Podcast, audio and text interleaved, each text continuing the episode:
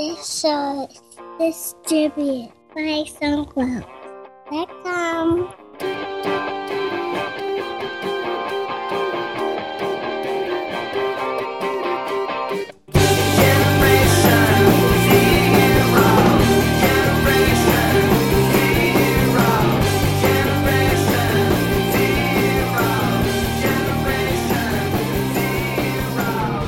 Welcome to episode 169 of TechZing, hosted by myself, Justin Vincent, and Jason Roberts. On today's show, we're talking to Alex MacCaw, who's a published O'Reilly author on JavaScript and CoffeeScript, and also an entrepreneur. Hey, Alex, welcome to the show. Hey, great to be here. Yeah, thanks for uh, coming on. You have a lot of interesting stuff going on, so it sounds like we have a lot to talk about. Why don't you just give us a little bit about your background, who you are, you know, what you, where, where you've been, what you've done, and then we'll go into some more specific stuff. Sure. Well, um, I basically left school when I was 17 um, uh, and then joined a, did an internship in London and did various consultancy work in London. Did a startup um, called uh, Social Mod first and then Task Force, um, which was based in San Francisco. And then decided, uh, for me, Task Force didn't work out and I decided I wanted to move to San Francisco permanently. So, um, basically, I decided I wanted to get a visa out here. And to do that, I was write a book and increase my likelihood of getting an O1 visa because I didn't have a degree. So I traveled the world for a year. I wrote uh, two books, in fact. Um, the second one has just got published and got the visa. And now I'm working for Twitter out in San Francisco. Wow, you make it sound so easy. Yeah, well, why don't we start with um, your um, your traveling, your world travels, because that's kind of an interesting um, story. I think um, you were almost like a you were like a gypsy coder or something. You spent what? How long traveling the world and and, and writing code? That's right, a gypsy coder. Yeah, I've traveled uh, for about a year. I went through about 17 countries across Africa, Asia, North, South America, everywhere really, um, and just code as I went. Yeah, on the on the buses and in like uh, you know huts in South Africa with no electricity, and just writing writing the book and coding open source projects. Now, was your idea that you were going to write a book on this trip, that was the whole point, or did you decide to start writing a book while you were traveling and you thought and you figured why not? Well, the idea was to first the idea was to write the book, and I got, made sure I got the contract with O'Reilly before I left, and then um, and then I was like, well, if I don't want to be sitting home writing a book, why not just travel the world and write a book? uh, How did you get the contract with O'Reilly if you were kind of unproven at that point? um, well, uh, I had an intro with um, uh, Mary from O'Reilly um, through a mutual friend who uh, used to work at Google. And um, then I basically just put together a few proposals. In fact, I um, approached several uh, companies and um, then was lucky enough to get accepted. Yeah, I mean that that that sounds pretty um pretty lucky. Yeah. there's there's got to be more to it than that. I mean, just you happen to know somebody, get an intro, and say, "Hey, I want to write a book," and the premier technology publisher says, "Fine, go ahead and do it." I mean, you must have had some kind of background or something more than a great, you know, PowerPoint presentation. Well, Yeah, well, I'm smoothing over some of the details. I mean, I I'd done a ton of open source work in the past, uh, and so that was a big, um, you know, plus when when it came to approaching O'Reilly. Um, I'd already done, uh, you know, the first uh, chapter, I think, um, and I guess the proposal was good. I mean, not all. Um, I've approached a few publishers. Um, not all of them uh, were willing to take the risk. O'Reilly did, um, and it paid off. Uh, they didn't actually they didn't give me forward because I was just a um, sorry in advance uh, because I was just you know a 20, 20 year old traveling the world. Yeah, pretty much. Um, oh man, you were only 20 at the time. Wow, Yeah. Okay. Hey, just to, ju- just a heads up, like on, on the show, we ta- we don't like to let our guests get away with miracle functions going from A to C. We we always like to find out what the B was. So. absolutely, absolutely. um, so yeah, they, they took the they took the um, the chance, and I guess it I guess it worked out for them. And so your express purpose for this originally was you were thinking if I can get a couple of published books, I can get a visa in America. That was actually what you were thinking at the time. Uh, I mean, yeah, that's yeah, that's not it. That's not completely um, it. I mean, getting an A1 is is very tricky, and there's a lot of criteria you need to fulfill. But that certainly helps. Um, and so I was like, um, perhaps I can increase my chances by um, uh, writing book. You know, it's easier to it's easier to marry an American. That is correct, but probably more expensive. Okay, well, why don't you explain a little bit about the visa situation? Because I, I've heard of the H one B, right? Is the H one B visa? yeah. And then there's H one N one bird flu virus. so, assuming they're not related. So, what are all the different uh, Well, visas what- and and and why, Yeah. what was when you were trying to apply for and everything? Well, H1B is the usual one, um, and that's pretty guaranteed to get, but you need to have a degree to get that. Um, and you need to have a degree in the actually in the relevant field, so you need to have a degree in um, in computer science. As I uh, would like to prefix all this with, I'm not a lawyer, so speak to a lawyer. Right.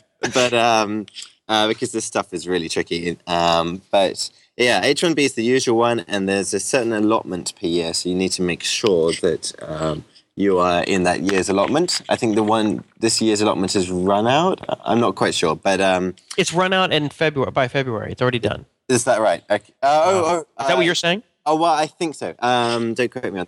But your one wasn't the H1B, right? You came over on something different. That's right. So because I didn't have a degree, so I um, I, I had to think of different uh, choose a different path. Um, and luckily, there is uh, different ways um, of qualifying for visas. Um, and yeah, so but but I knew at the start that I, either I was going to have to go to university and do a degree, or I was going to have to find some sort of different degree. Uh, sorry, a different visa. Okay, so what was the the one that yours that you came over on is the what visa? O one. My one. And, and what's is uh, ex- alien of extraordinary ability. So there's various criteria that you need. Um, I think there's about um, eight criteria. Um, uh, earning like a high salary, being on a co- um, conference committee, um, being published is is a few of them. Um, oh, being a published author? So you figured of the criteria that would be your best shot. uh, yes, you need to fulfill a bunch of these criteria. oh, Uh, so it's not just one. You have to you have to yeah, you fulfill fulfill more? Yeah, three of them at least. three of them. What were the three that you that you were able to? Uh, I can't Oh. quite recall. I think, well, I know one of them was a published one, and one was a high salary one. I can't recall the third one. Wait, wait, wait and what what what is what, consi- what is considered a high salary?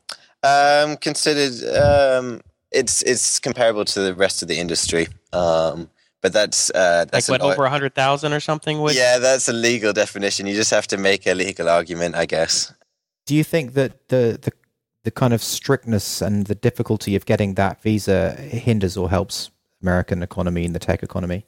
Oh, it. Uh, I mean, it hinders it. I mean, obviously they have to be, uh, have to be strict. Um, to otherwise it would be a major loophole. I mean, it took me about four months of paperwork to get that, um, and that was like full on, like a full on job um, doing that. So, uh, but but it, it- yeah, it hinders it, and I'm sure um, that they. Well, I hope that they introduce um, a startup visa or some also alternative, uh, because the UK has had a startup visa for a while now um, and and I just wish the US had this something equivalent. How much did it cost you in, in legal fees to make that happen? Uh, well, luckily, um, uh, Twitter sponsored me.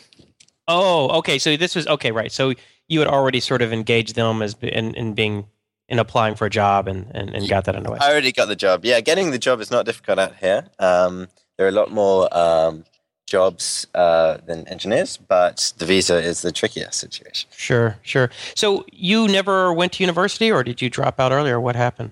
I dropped out when I was 17. I didn't go to university, no. Um, yeah, it wasn't. Um, it wasn't for me. I'm not a. Um, I'm more of a right brain than a left brain guy, and I wasn't too keen on the abstract stuff at university. So, so Justin also dropped out, right? Or was is kicked out the same thing, Justin? I wasn't kicked out. I just I I didn't even I didn't even get to the anywhere past my just most basic GCSEs. So I'm I'm pretty much since 16 I've been out of the education system. Yeah, same. So, yeah, um, and that was the same for uh, Peter Cooper, we've had on a few times. Yeah, Peter Cooper. I mean, you're f- out here. It's actually the norm to have dropped out of university. Um, I- it's so common. Wow, that's okay. So, you, so why don't we just back up just a little bit then? Because if so, when you dropped out of school, what are you thinking? Like, what are you going to do for a living? I mean, if you do that in the U.S., it's like okay, so you're going to go like do construction work or uh, you know work at uh, fast food, wait tables or something. I mean, it's not the job prospects are usually on that are usually not all that great in the U.S. without Yeah. a, a college. yeah, it's It's true, um, but I was pretty self motivated. Uh, I mean, at school, I'd basically was doing consultancy uh, and earning like more money than my teachers, and I was um, basically it was affecting my grades. You know, I was concentrating too much on doing consultancy, so um, I decided that. Uh, well, I got an internship luckily at school um, uh, before I left, and so then I went to London and uh, for a company called Reevoo, and I learned a hell of a lot there. Right. and so, how long were you there before you decided to go on your world travel? Oh, I was uh, Reevoo for a year, and then I was uh, worked for a consultancy called Made by Many for the best part of the year as well. Jason, the perspective in England, I mean, correct me if I'm wrong, Alex, is um, I think that people, well, a lot of people can think of coding as like an apprenticeship career where mm-hmm. you don't necessarily need to go to university, you don't need to think about that stuff. Just get in, get your hands dirty, and really start doing. Absolutely, and I, and I, I bet you if you ask um, computer science majors, they will tell you they had to had to teach themselves programming. It's not part of the course. Um, they may get some sort of a module on Java or something, but they're going to have to g- go home and actually teach themselves. Right. And were you were you one of these kids that started coding when you were like twelve or thirteen? You had like a you just uh, yeah. writing your own video games or something. It was actually quite late. Uh, Fifteen. Fifteen. Okay, you're a late bloomer, I guess. and and um, so well, I actually before we move on, just one last question about that. So when you're you're 15 or so, or how, how old were you when you started uh, getting consulting consulting contracts? Uh, about 15, yeah. How does a 15 year old get a consulting contract? Uh, I've done a, a, ton of open source work. People approach me all the time, emailing me. Um, hmm. Yeah, and so open source is always the. It sounds like that's the best first step to get started. Is, is to building any kind of credibility. Absolutely. It's like an artist's portfolio. Open source is, I think, crucial to any software developer's uh, CV. And what did you build? Um, I, th- I built uh, Juggernaut, which is um, Flash socket server so you can push real time updates to clients. Uh-huh. Um, and I built an open source CMS. Yeah, that sounds like that's almost like a requisite. Well, he's got, uh, he's got. Project, I mean, at this right? stage, you've got quite a lot of open source stuff, but I guess we're talking about when you were much younger, right? Yeah. But at this, yeah. at this yeah. stage, you've got Spine, which is a light, a lightweight framework. Yeah, we'll get into that. I wanted to get into that once we get because he talks about in one of his books. But so when you're um when you're 15, you're just messing around with this stuff. Now, when you did these open source projects, were, you, were these your own projects you started, or you jump in as a contributor to other existing projects? Uh, always my own. Um, I mean, I've done a few contributions, but most of them have been more recent. I mean, it's, it sounds to me. I mean, I, I, this is something we've covered a little bit on, in past interviews. Is like whether it's a better idea to jump on a bigger, high-profile project and try and get um, some commits in there, or whether it's or whether you should start your own, even if there's not many people using it, because then it's like your name on it, right? I mean, it's like, are you the fiftieth person contributing to some project, or are you the guy? What are your it, thoughts on? That? It's true, um, and I and it's quite nice being able to control um, how things are developed. So they're developed in a certain style. Um, but I would say if you are um, just beginning, then you don't want to be. Uh, well, it might be difficult to get patches uh, accepted into some large projects because you just won't have a clue about best practices or what not to do, what to do. So you could just play around with your own software and basically learn as you do. Right. And did you contribute any other larger project, or do you just work on your own? Yeah, I've contributed to uh, to Rails a bit. I've contributed to uh, probably half a dozen other projects. Have you contributed to Bootstrap at all? Uh, Twitter's Twitter's not yet, no. But I've um, I've been working on a few other open source uh, libraries that, well, potentially open source libraries here at Twitter. So we should see those being open source in the next few weeks. Right. So, um, Justin, I was thinking maybe we jump into the uh, the traveling. You yeah, go for it unless you have more questions. So, um, so this is the Gypsy Coder segment. so you're like, okay, I um, I got this, you know, book deal. I can just sit in my apartment and and do it my do it that way, or I can travel. So you figure out you're going to travel now. Did you come up with the idea of traveling to a bunch of places out of the gate? Was it pre-planned, or were you like, well, I'm just going to go to this first place, and then I'll just figure out my next move after I'm there? Well, I got the I got the bug for traveling a year earlier when I basically quit my job and went surfing in South Africa for three months. Um, So I already knew I wanted uh, to travel more. Um, and the way that I chose the countries was uh, there's this blog called Stuck in Customs. And this, this guy called um, Trey Ratcliffe, and he does this HDR photography. And I've been following it for a while, and these photographs are absolutely beautiful. And so, and this guy has the life. He travels around the world taking these photographs. And so I just went through his blog and chose all the most interesting and beautiful places that he'd been to and basically made a list and then bought a round the world ticket. And what was your list? Oh, uh, well, uh, I can list them all. I mean, it started off in um, South Africa and then it went to Asia, like Hong Kong, Singapore, Thailand, Cambodia, Vietnam, and then Japan, Australia, and then just going, e- moving east, basically. Did you make any um, on, on your travels as you're coding? Did you make any business connections and kind of any entrepreneurial connections as you're traveling around, or were you mainly working with people online? Uh, a bit. Uh, so basically, before I went to any major city, I would ping up the Ruby uh, user group um, and say anybody interested in meeting up. And uh, often the case was yes. And so, uh, and not even the case was come and stay with me. So, like a lot of places, I was put up, uh, like in Japan. You know, in, in Australia, I met um, uh, t- a ton of other Rubyists. In Costa Rica, a guy just tweeted at me. He said, "I've just read your book." um, do you want to come for a free surfing tour in Costa Rica? Uh, and so I said, yes. Wow. Absolutely. It's quite an offer. yeah, I know. I, it's, it's, it, I was incredibly lucky. So, um, of your time traveling, what percentage of it was staying with staying as a guest at, in someone's home versus staying in a, a hotel or a hostel or something? Mm, about 80 20. Eighty percent staying with people. Oh, sorry, uh, staying in hostels, 80, staying with people, 20. Okay, so it was kind of like a nice break. Every once in a while, you get a nice. from- Yeah, it, especially in the more expensive places um, like New York and Japan, um, and also places like in Japan where um, it's it's harder to travel. Uh, there are a few hostels. Hey, I have a question. How did you encounter the the the whole SF and American um, tech scene from from UK? Like, what what brought what brought it to your Whoa, whoa, consciousness? whoa. You jump in like an hour ahead in the That's project. that's not jumping ahead. That's like part three. No, no, hold on. I'll tell you why. I'll tell you why that's not because that's part of the part of the reason why he went traveling in the first place. So, um, as an inspiration for him, he obviously had discovered that at this point. So it's not jumping ahead. Well, um, I guess Hacker News or you know all the the blog posts. The whole time you're hearing about how awesome San Francisco is. Um, I mean, it's been the mecca for entrepreneurs, and that's I knew it. That's what I wanted to do. So um, I basically went out there with Task Force um, and was there for for three months. Um, just um, uh, you know, basically absorbing the scene, and uh, I decided that I wanted to stay here permanently.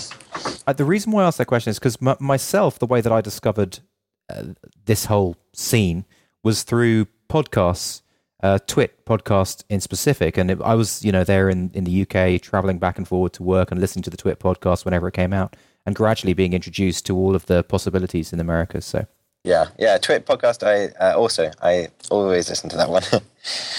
Right. So, so you were, that was before you went on your travels. Your your task force, your three month task force. Mhm, was mhm. it? Okay, and then you went back to England, and then you went on your travels sometime. after yeah, I basically did a month of consultancy in England to pay for it. Oh, good. And so when you were traveling, you were just you were staying in hostels. You weren't even staying in hotels. Uh, it depends. In uh, in Asia, where it's very cheap, um, like Vietnam, I was in hotels. Okay, but then hostels in like Japan are more expensive. Yeah, Japan, Australia, New Zealand, is hostels. Yeah, because that would wipe out your budget in like a week. I would imagine. Absolutely.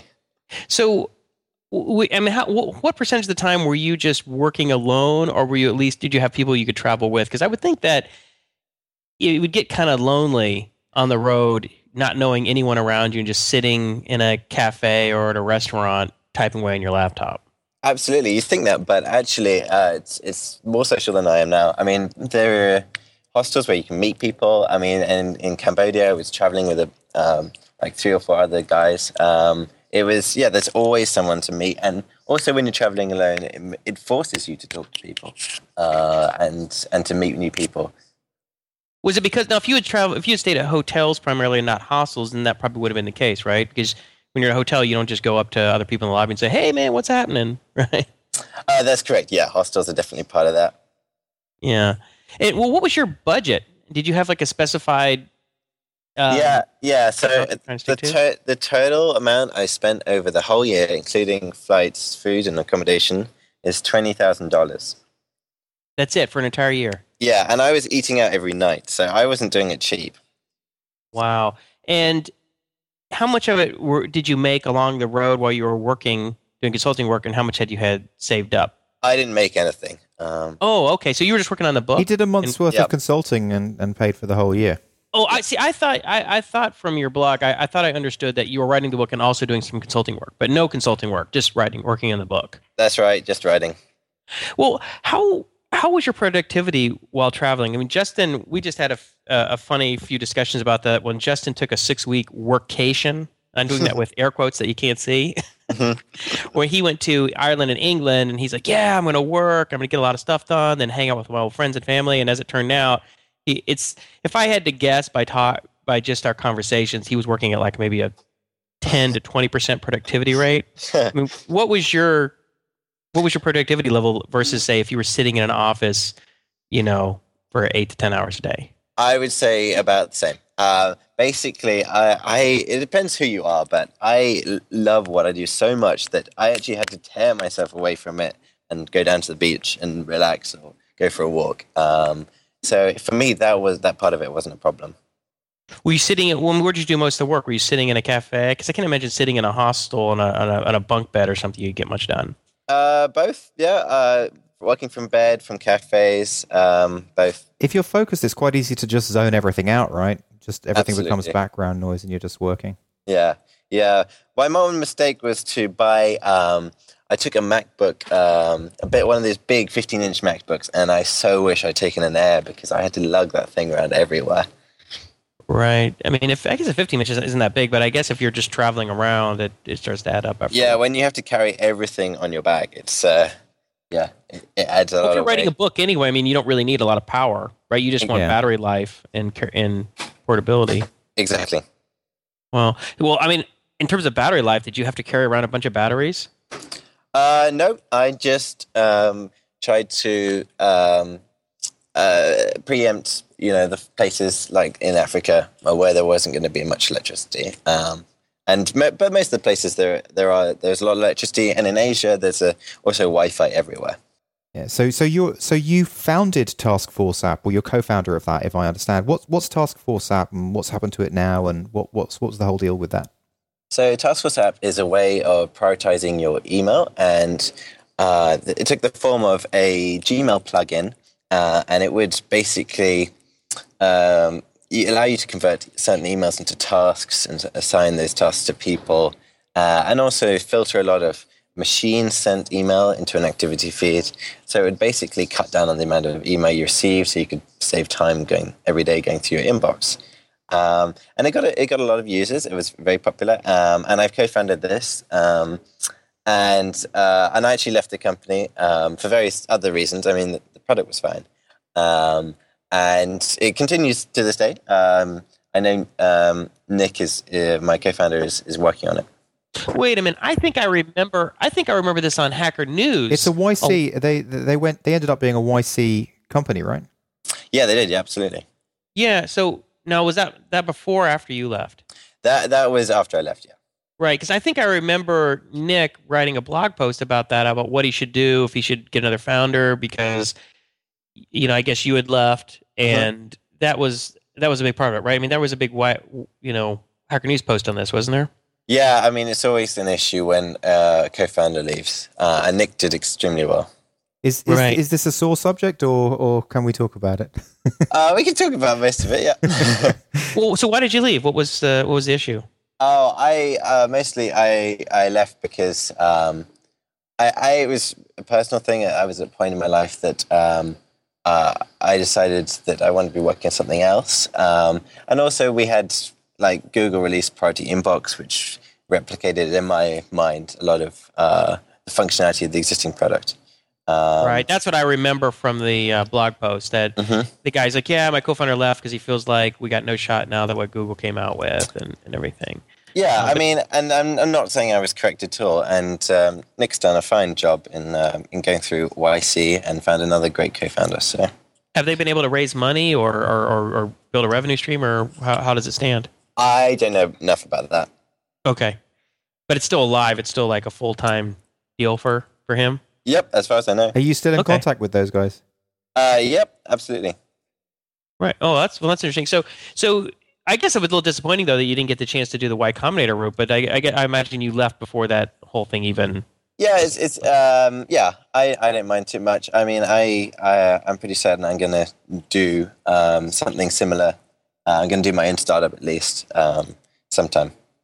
So how does that? I mean, how did with regards to I guess working for Twitter? I mean, what, what's their opinion on people doing startups? Oh well, I, I mean, obviously, um, this is that'll be after I finish Twitter. Um, uh, I mean, Twitter uh, very good when it comes to IP. So anything on your own time is yours. Right. So, you know, I, it's kind of interesting about the whole Y Combinator thing. I had a um, a friend of mine I was just talking to a couple days ago. He called me up and asked for some advice, and and there's a group of them talking about whether they should, um, you know, do a company together or not. And and I was like, you know, this is the time to apply to Y Combinator. If you already have a team together, I mean, it's kind of like not having been a writer in the 20s and not going to Paris or something. I mean, it's like it's all yeah. not that you can't do it outside of it, but if you're in your 20s and you can move and and um, you got a team or something, or at least a co-founder, it seems like it'd be silly not to at least give that a shot. Absolutely. I mean, as, from what I hear about Y Combinator, it's an incredible experience. Um, I think they kept the number of startups at 60, uh, which is just as well because it was getting a bit um, big. Um, but as from what I know, uh, it's it's it's a really really uh, good thing to do. Absolutely.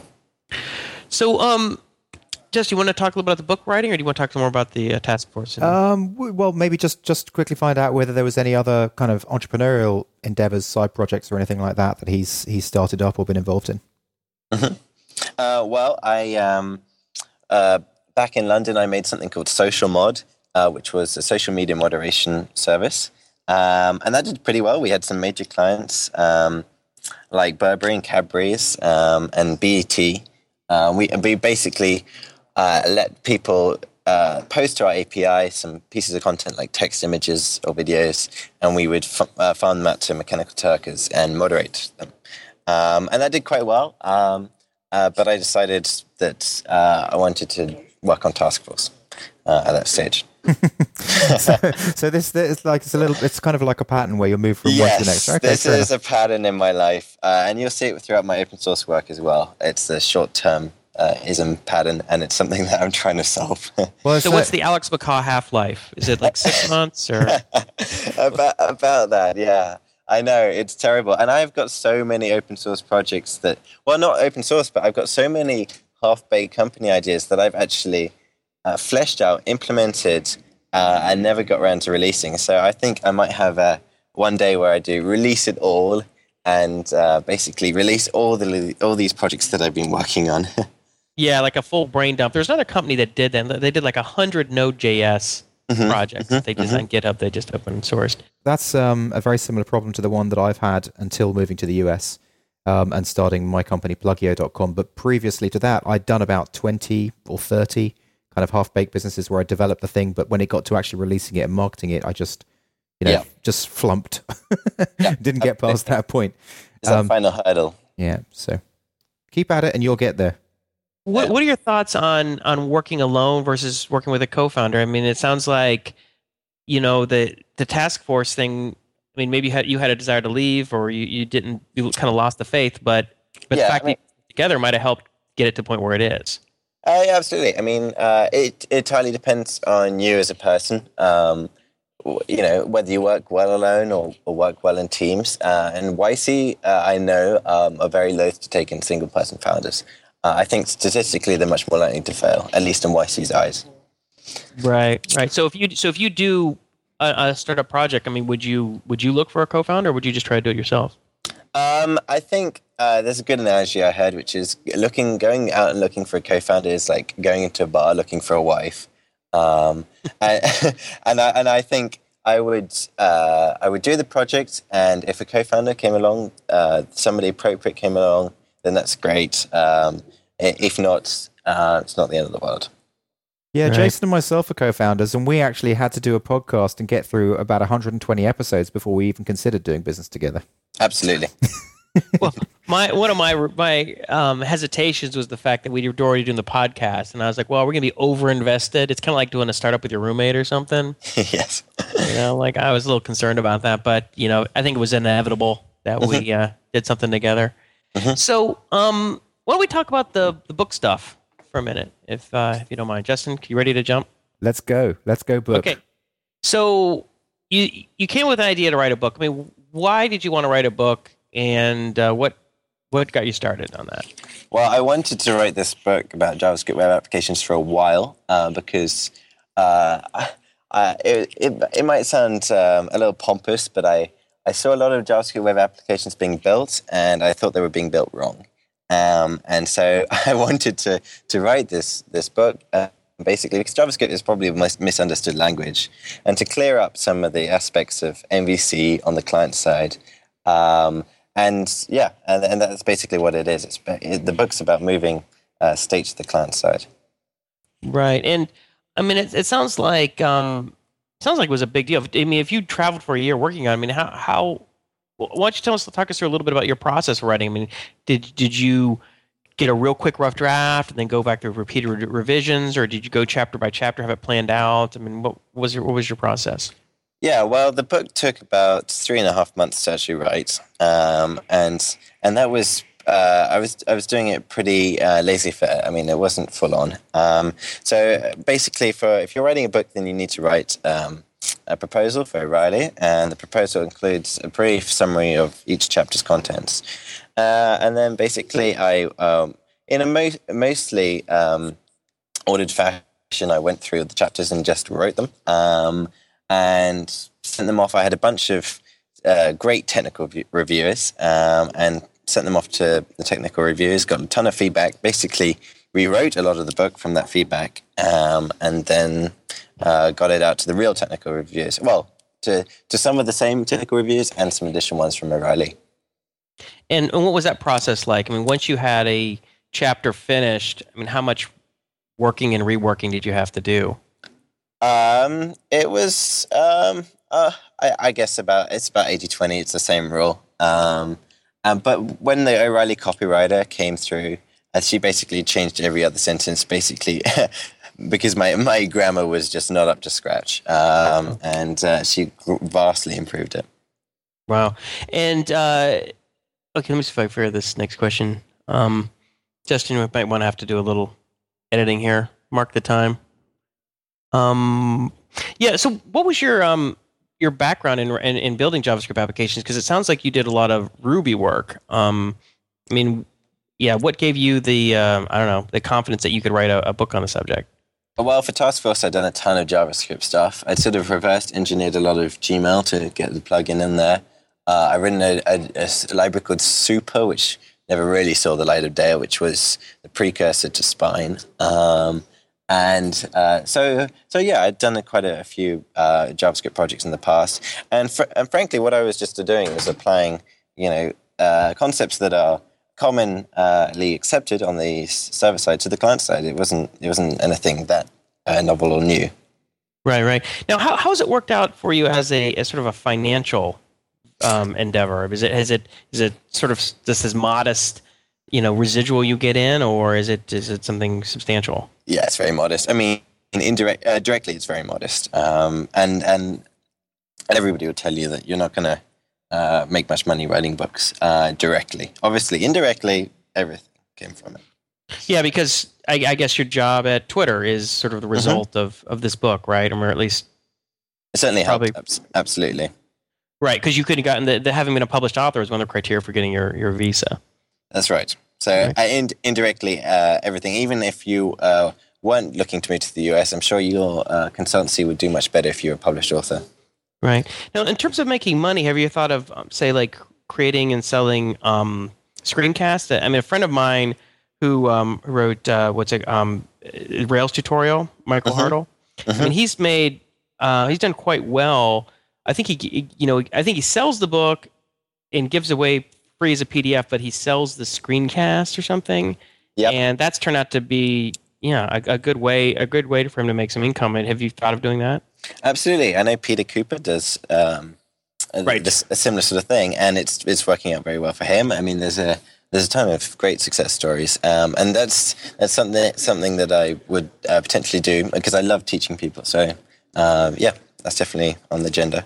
Of course, you could always do the the the um, the seminar approach, which is what Amy Hoy does. I, I don't know if you've Yeah. followed much of her what she what she's done, but I, I think she's made a good living off of uh, doing seminars. Absolutely, and and Peter as well does the cinemas. Right, right. And um, in your uh, well, I guess we'll jump into the your next book. Well, you know what? Before I do that, let me ask you just a little bit more about some of your thoughts on the JavaScript. So you wrote Spine, Mhm. which is kind of like a backbone type thing, or not? I mean, how does it compare to Backbone or JavaScript MVC, Knockout, etc.? Yeah.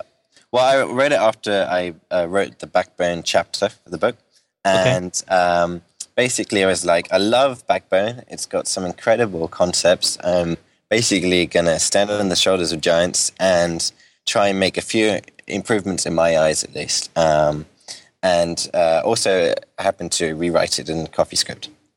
Oh, oh, so Spine is a CoffeeScript library, That's right. just like Batman, right? Back, Batman is the uh, Shopify Yeah. Yeah. MVC library. Here's an interesting example. How how come you decided to kind of write your own one rather than try and contribute and make uh, Backbone better? Yeah, uh, absolutely. I mean, it's a tough call, uh, and we've had these uh, calls with similar libraries here at, at Twitter. Do we rewrite it, or do we, um, you know, submit updates to the to the uh, original? Uh, for for Spine, I, I decided that my ideas were so um, were, were different enough to make to make a um, a port necessary. Um, uh, no, sorry, not a port, a sort of a, basically a rewrite. I mean, it kept a lot of the, the similar API to some of the controller interfaces, but uh, I changed a lot of the internal uh, APIs, especially around models and collections. I mean, it, it's it seems like if if you're going to extend it, extend functionality or add some kind of module, it, then it's something you might want to contribute to. But if you're going to fundamentally change the the style of, of attack, Yeah. um, you know how how you're going to frame things, Yeah. um, your uh, your coding conventions or opinions. Sometimes they call opinionated libraries. I mean, if you're going to do that, you can't go to them and say, "Hey guys, love your stuff, but we need to re- we need to reframe this whole thing." They're gonna be like, "Dude, screw off," you know. Well, what about Yeah. the whole fork me on GitHub thing? I mean, you basically take it and fork it. Uh, absolutely. Um, but like I said, it was it was basically a rewrite. Um, uh, so I just used the same API. So that was uh, it was less of a fork and, and more of a rewrite. Well, what's the, well, so? If you had to describe the difference, the fundamental differences, what what are they? Um, so I would say um, fundamental differences. Uh, Backbone, because it, it uses collections, is much better for modular apps.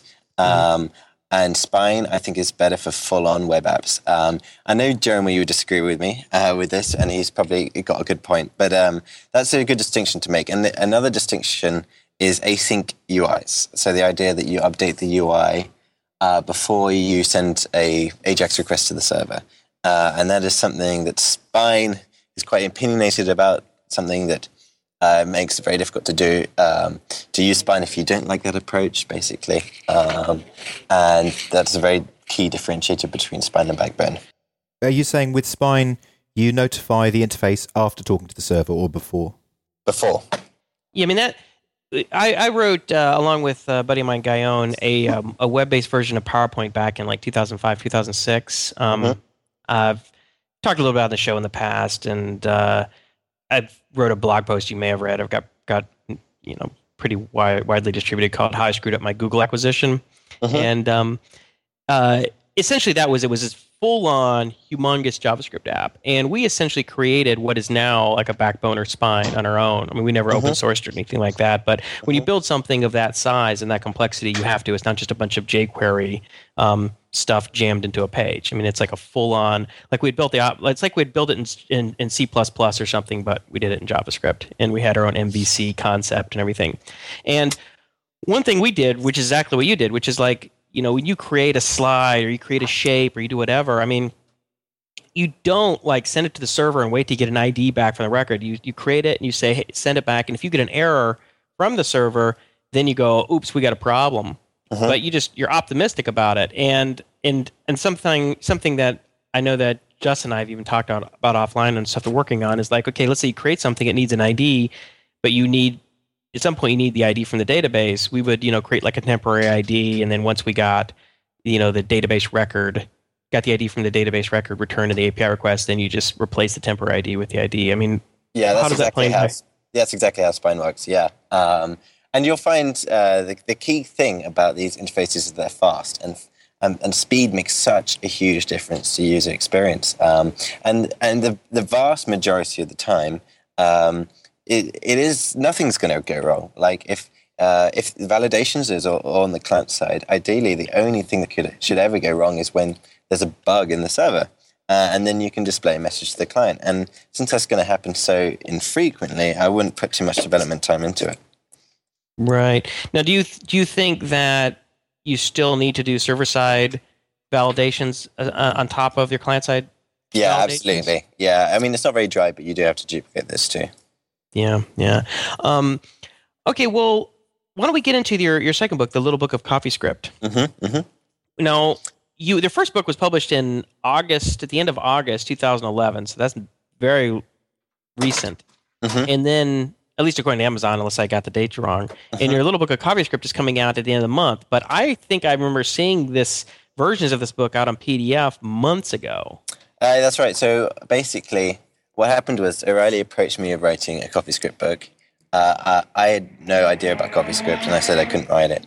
Uh, and then I started looking into CoffeeScript, found I loved it, and um, so I basically just wrote this book for two, for two weeks. I mean, it's not it's not long; it's only like sixty pages.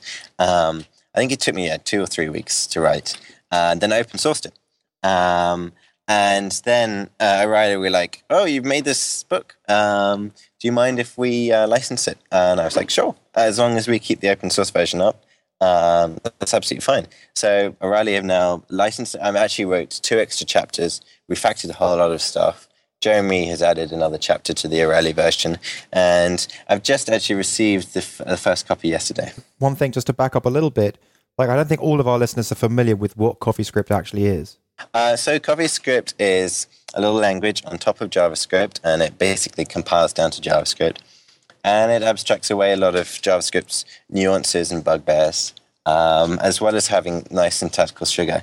So it turns out that you can, with a CoffeeScript program, you can, uh, you with about the third of the source, um, you can write the same JavaScript program, um, and of course it does compile down to uh, JavaScript. So you do have the original, uh, you do have the the hu- the end result uh, does get passed to the client, but the for a developer, it's just much nicer, in my opinion, to to use than JavaScript. I love JavaScript, but I I wish I could never write another line of it. Really, because you think because JavaScript is just that much better in your in your eyes. yes, that's right. Now, what about the debugging aspect of it? I mean, I've always Yeah. I've heard people complain to some degree. I mean, whether it's warranted or not, that it, that you know because it's sort of a com- when you're debugging it, it's back into JavaScript, right? Or or is it in, it's in Yeah. JavaScript? You have to kind of figure out like, well, where is it generated JavaScript in, Yeah. in my compared to my CoffeeScript, etc. That's right. Line numbers don't line up and that sort of thing.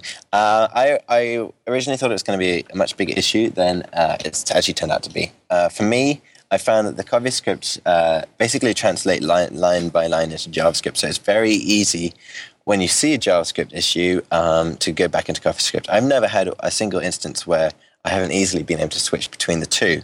Um, I mean, it does require a little bit of flipping in your head, but uh, you do get used to it. Uh, and that will be solved soon, as far as I know. I think Mozilla is adding um, something to its um, JavaScript compiler so that uh, it'll sort out the line number issue. Do you code everything in CoffeeScript now? Uh, all my stuff at home, I do, yeah. So Twitter is still on JavaScript. Uh, yes.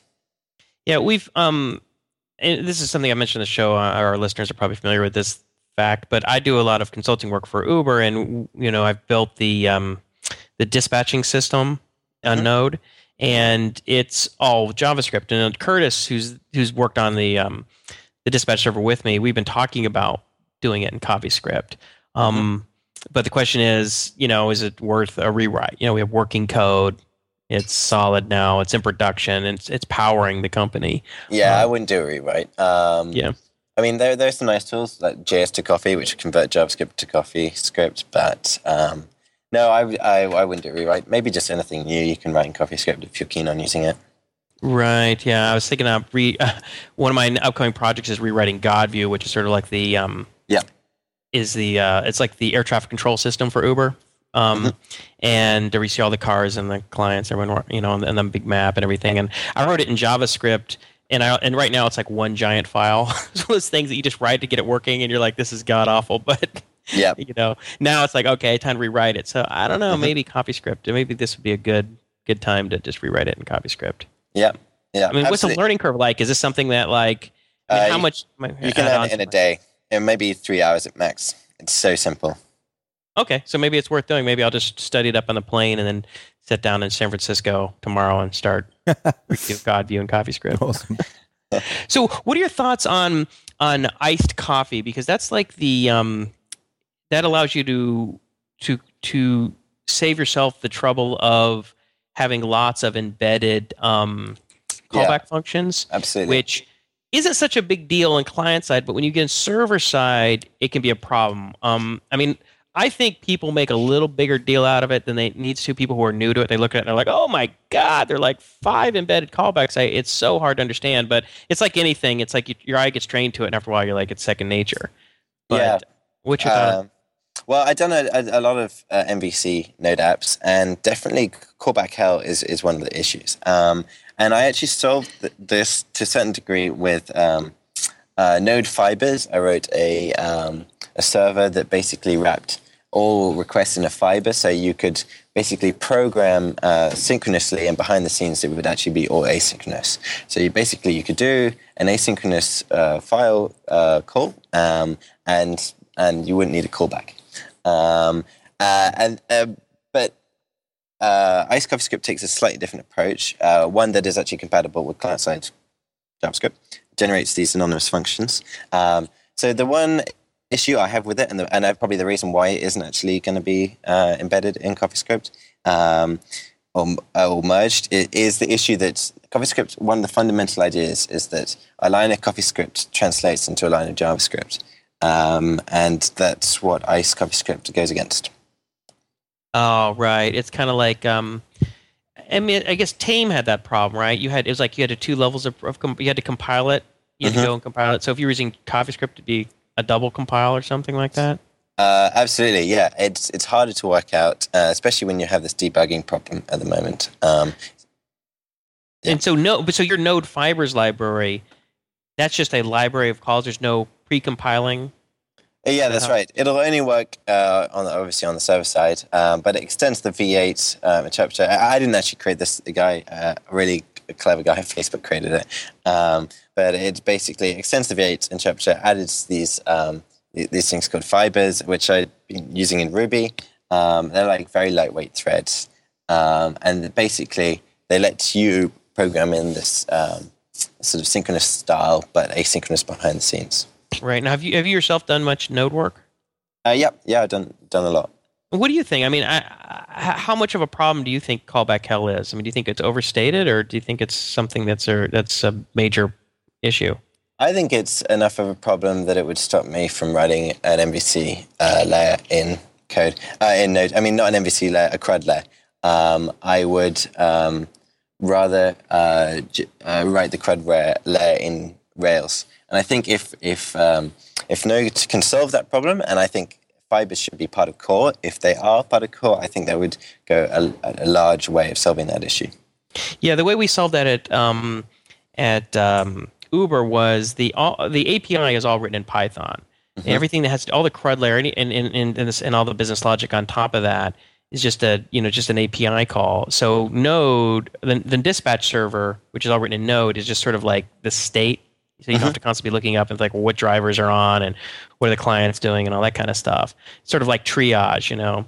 Um, And so that you can kind of isolate your stuff uh, yourself from that kind of um, the, the, like the CRUD, CRUD operations, which which could, especially if you're doing error checking, add in many different layers of or many additional layers of, of callback hell.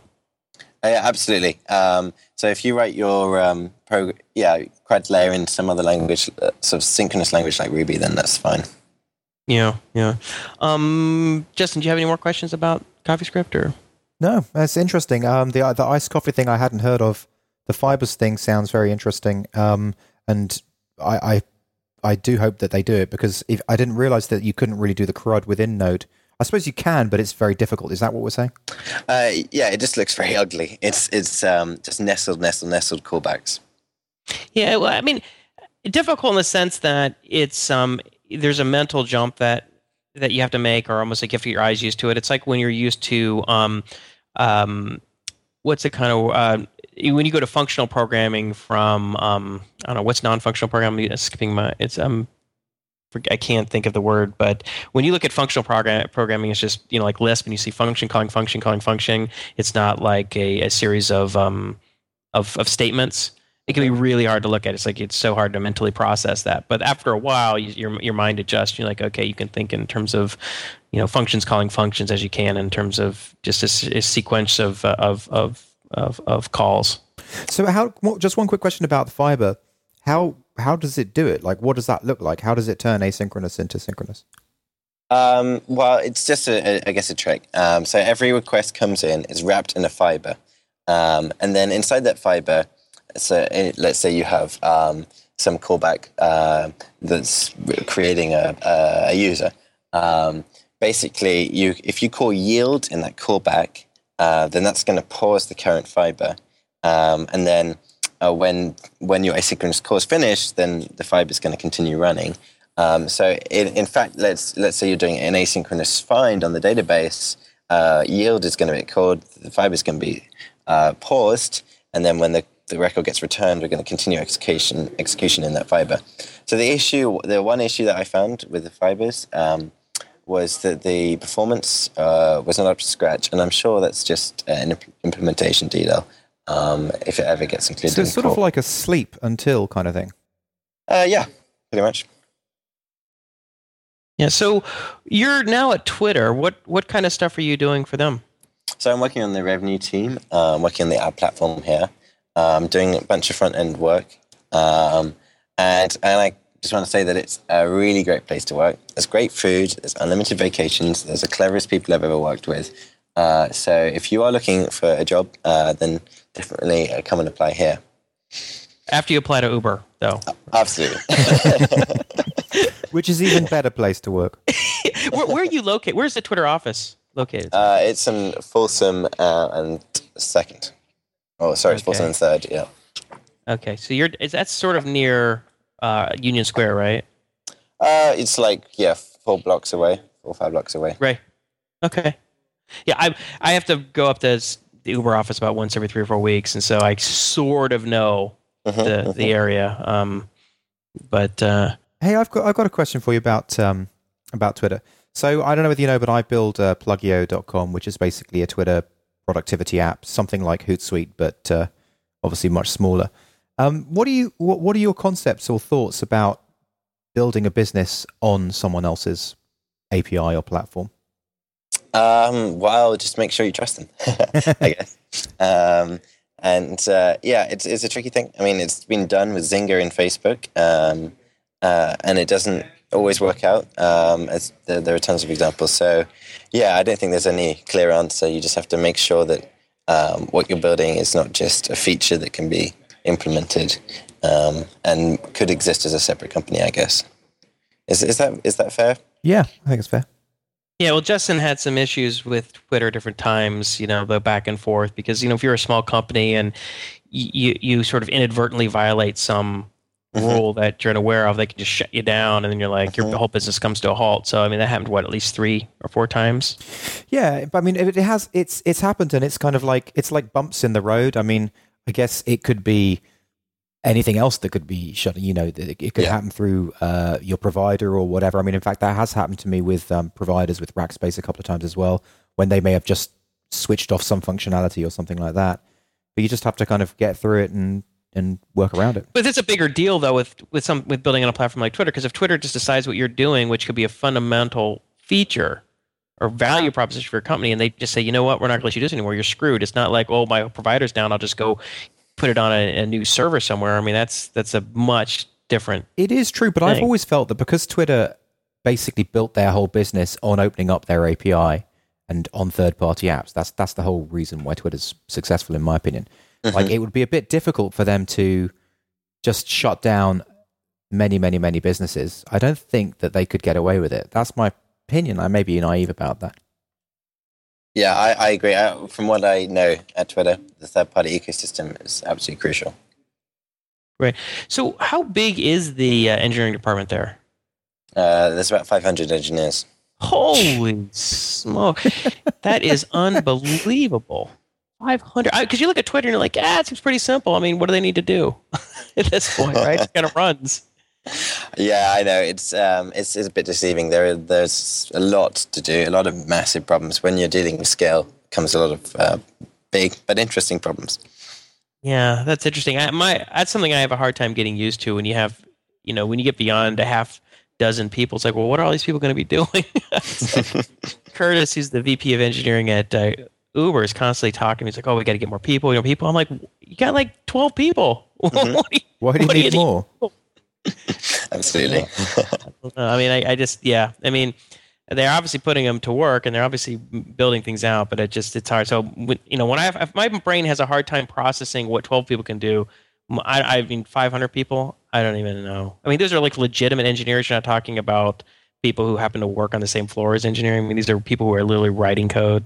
Uh, absolutely, absolutely. I mean, there were, we got um, we got half a dozen teams here, um, and yeah, each team has ranging from ten to thirty people. And and I get, I'm assuming they're all as at least as clever, if not cleverer, than you are, right? They're all they're all very clever. Yeah, I mean, I don't think I've ever worked with such um, intelligent people before. It's it's it's inspiring. Right. It's it's funny. You look at the, the whole San Francisco Bay Area. It's like there's like a brain drain from the rest of the country to that. Next, it's like if if the Bay Area got nuked, trouble. Yeah, we'd Yeah. be screwed. It would be. If there was a virus that hit that area, there would be a serious IQ. The average IQ of the country would drop probably ten. Again, so what are your thoughts on working for a company that size? I mean, you something you'd been on your own, traveling around, writing books, doing a little two-man startup, and now you're part of a Mhm. one, a, a member of a 500 person engineering team. What's how do you feel? It's it's uh, it's incredibly different, um, and it gets a bit of a bit of using uh, getting used to. Um, uh, there's a lot more process, a lot more protocol um, than in a startup, uh, and the, and these things make sense when you're dealing with something that's uh, as large and as important as Twitter. Then obviously there needs to be a lot more process. Um, but yeah, I've settled into it. Um, I'm sure, you know, one day in the future that I will do another startup again because I love startups. Um, but f- uh, but yeah, for, for now, um, it's working out pretty well here.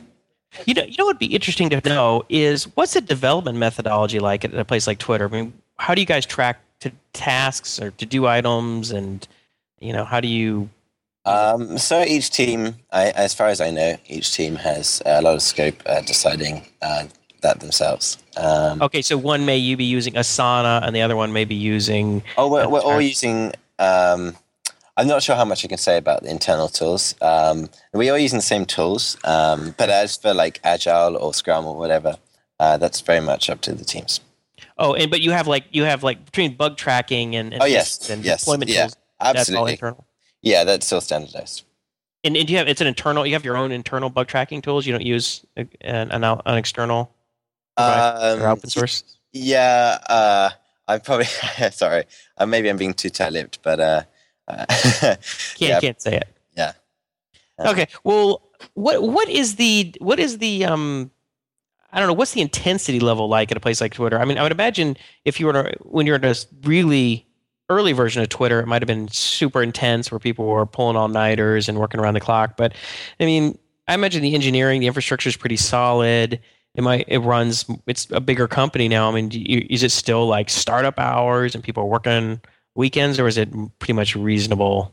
oh, it's it's it's, uh, it's much it's more reasonable. I mean, it depends. At times when you had to get like the new um, Twitter launch out, then people absolutely working um, as hard as they can.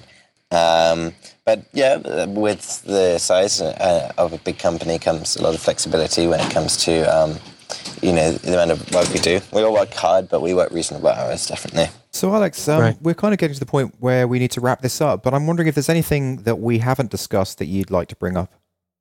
I, th- I think um, most of that is covered. Um, yeah, I'm working on a, a ton of new open source projects like um, Mac um, Gap um, and a, a few other ones, uh, along with the Spine ecosystem like Spine Mobile. But most of those, if people are interested in those, they can just go to github.com slash maccman. Everything is there. Um, yeah, that's about it. Thank you. And very what's much. your uh, Twitter handle? My Twitter handle is Maccman, M A C C M A N. Awesome. Okay, great.